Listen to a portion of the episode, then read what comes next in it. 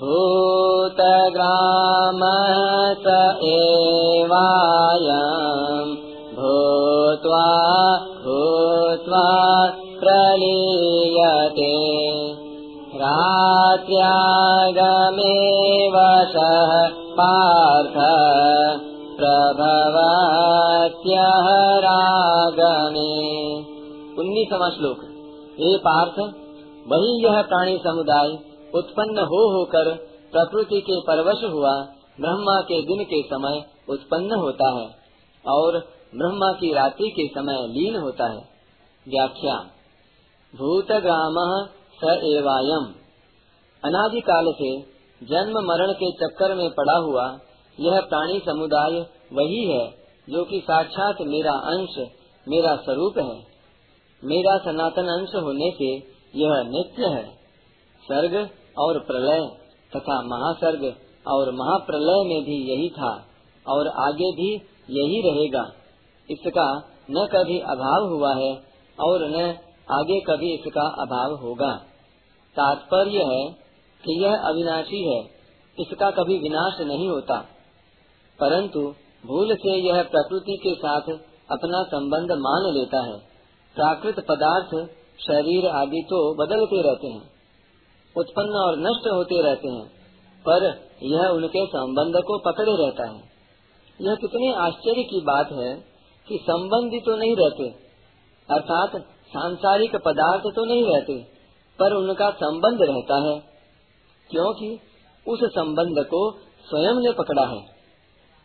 अतः यह स्वयं जब तक उस संबंध को नहीं छोड़ता, तब तक उसको दूसरा कोई छुड़ा नहीं सकता। उस संबंध को छोड़ने में यह स्वतंत्र है, सबल है। वास्तव में यह उस संबंध को रखने में सदा परतंत्र है, क्योंकि वे पदार्थ तो हरदम बदलते रहते हैं, पर यह नया नया संबंध पकड़ता रहता है। जैसे बालकपन को इसने नहीं छोड़ा और न छोड़ना चाहा, पर वह छूट गया। ऐसे ही जवानी को इसने नहीं छोड़ा, पर वह छूट गई। और तो क्या, यह शरीर को भी छोड़ना नहीं चाहता? पर वह भी छूट जाता है। तात्पर्य यह हुआ कि प्राकृत पदार्थ तो छूटते ही रहते हैं, पर यह जीव उन पदार्थों के साथ अपने संबंध को बनाए रखता है, जिससे इसको बार बार शरीर धारण करने पड़ते हैं। बार बार जन्मना मरना पड़ता है। जब तक यह उस माने हुए संबंध को नहीं छोड़ेगा, तब तक यह जन्म मरण की परंपरा चलती ही रहेगी, कभी मिटेगी नहीं। भगवान के द्वारा अकेले खेल नहीं हुआ।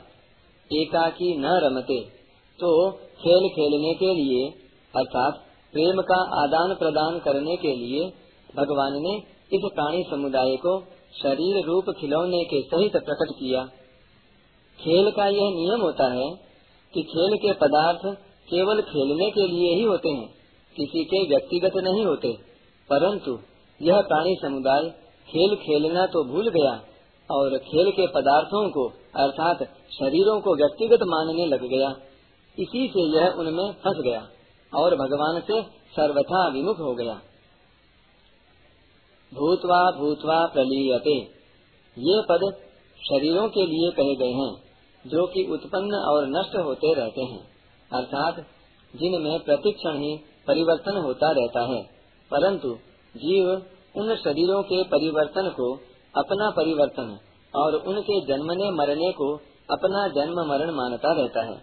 इसी मान्यता के कारण उसका जन्म मरण कहा जाता है। यह स्वयं सत्स्वरूप है। भूतग्राम स एवायम, और शरीर उत्पत्ति विनाशशील है। भूतवा भूतवा प्रलीयते, इसलिए शरीरों को धारण करना अर्थात जन्म मरण का होना पर धर्म है। और मुक्त होना स्वधर्म है।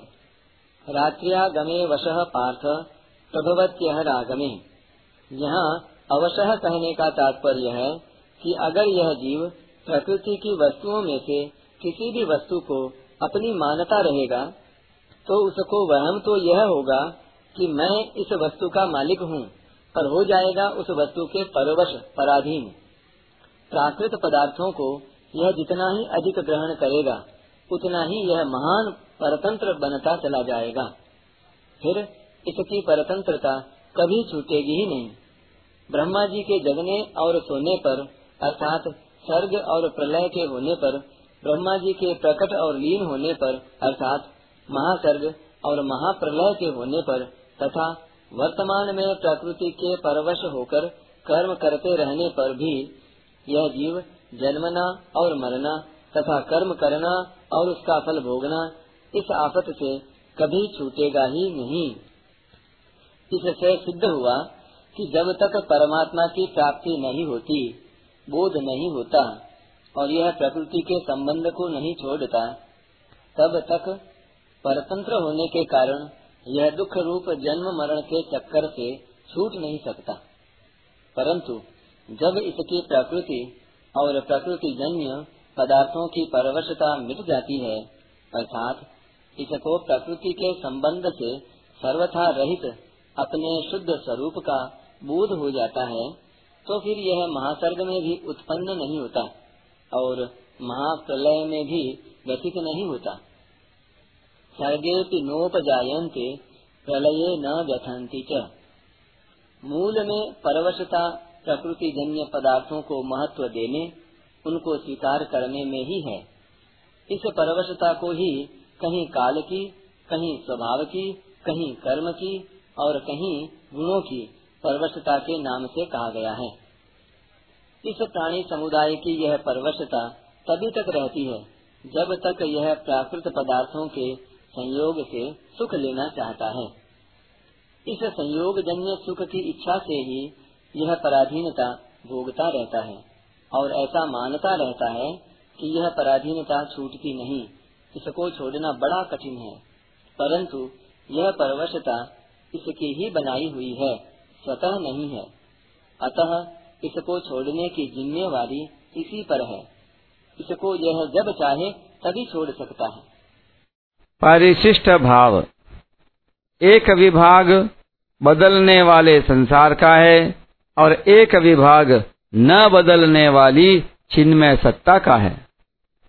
जो अनादिकाल से जन्म मरण के प्रवाह में पड़ा हुआ है, वही यह जीव समुदाय बार बार उत्पन्न और लीन होता है।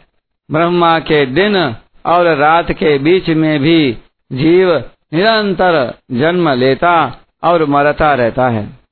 तात्पर्य है कि जो बार बार उत्पन्न और लीन होता है वह संसार है और जो वही रहता है जो पहले सर्गावस्था में था वह जीव का असली स्वरूप अर्थात चिन्मय सत्ता है जो परमात्मा का साक्षात अंश है।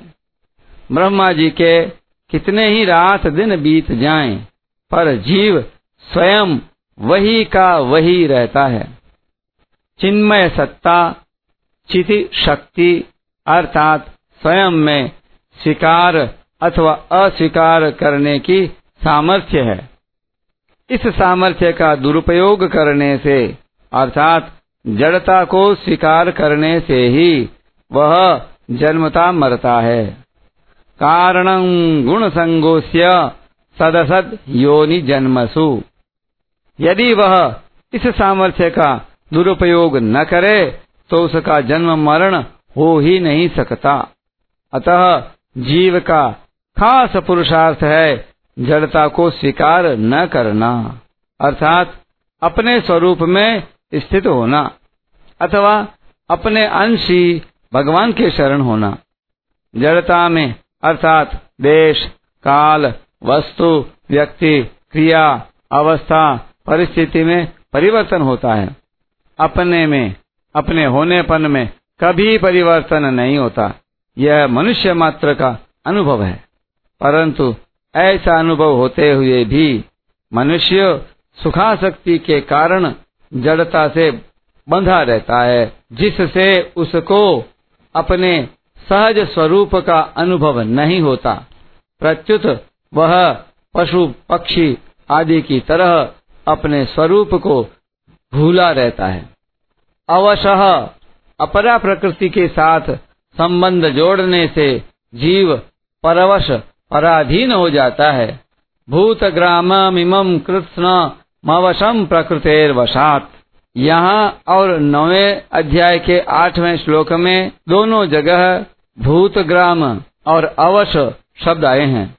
फ़र्क इतना है कि यहाँ सर्ग तथा प्रलय का वर्णन है। वहाँ महासर्ग तथा महाप्रलय का वर्णन है। अतः प्रकृति के साथ माना हुआ संबंध छूटने पर यह स्वाधीन अर्थात मुक्त हो जाता है। हमारी सत्ता अपरा प्रकृति के अर्थात वस्तु, व्यक्ति और क्रिया के अधीन नहीं है।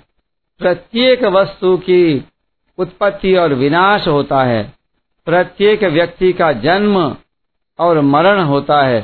संयोग और वियोग होता है, तथा प्रत्येक क्रिया का आरंभ और अंत होता है। परंतु इन तीनों वस्तु, व्यक्ति और क्रिया को जानने वाली हमारी चिन्मय सत्ता होनेपन का कभी उत्पत्ति विनाश, जन्म, मरण, संयोग, वियोग और आरंभ, अंत नहीं होता।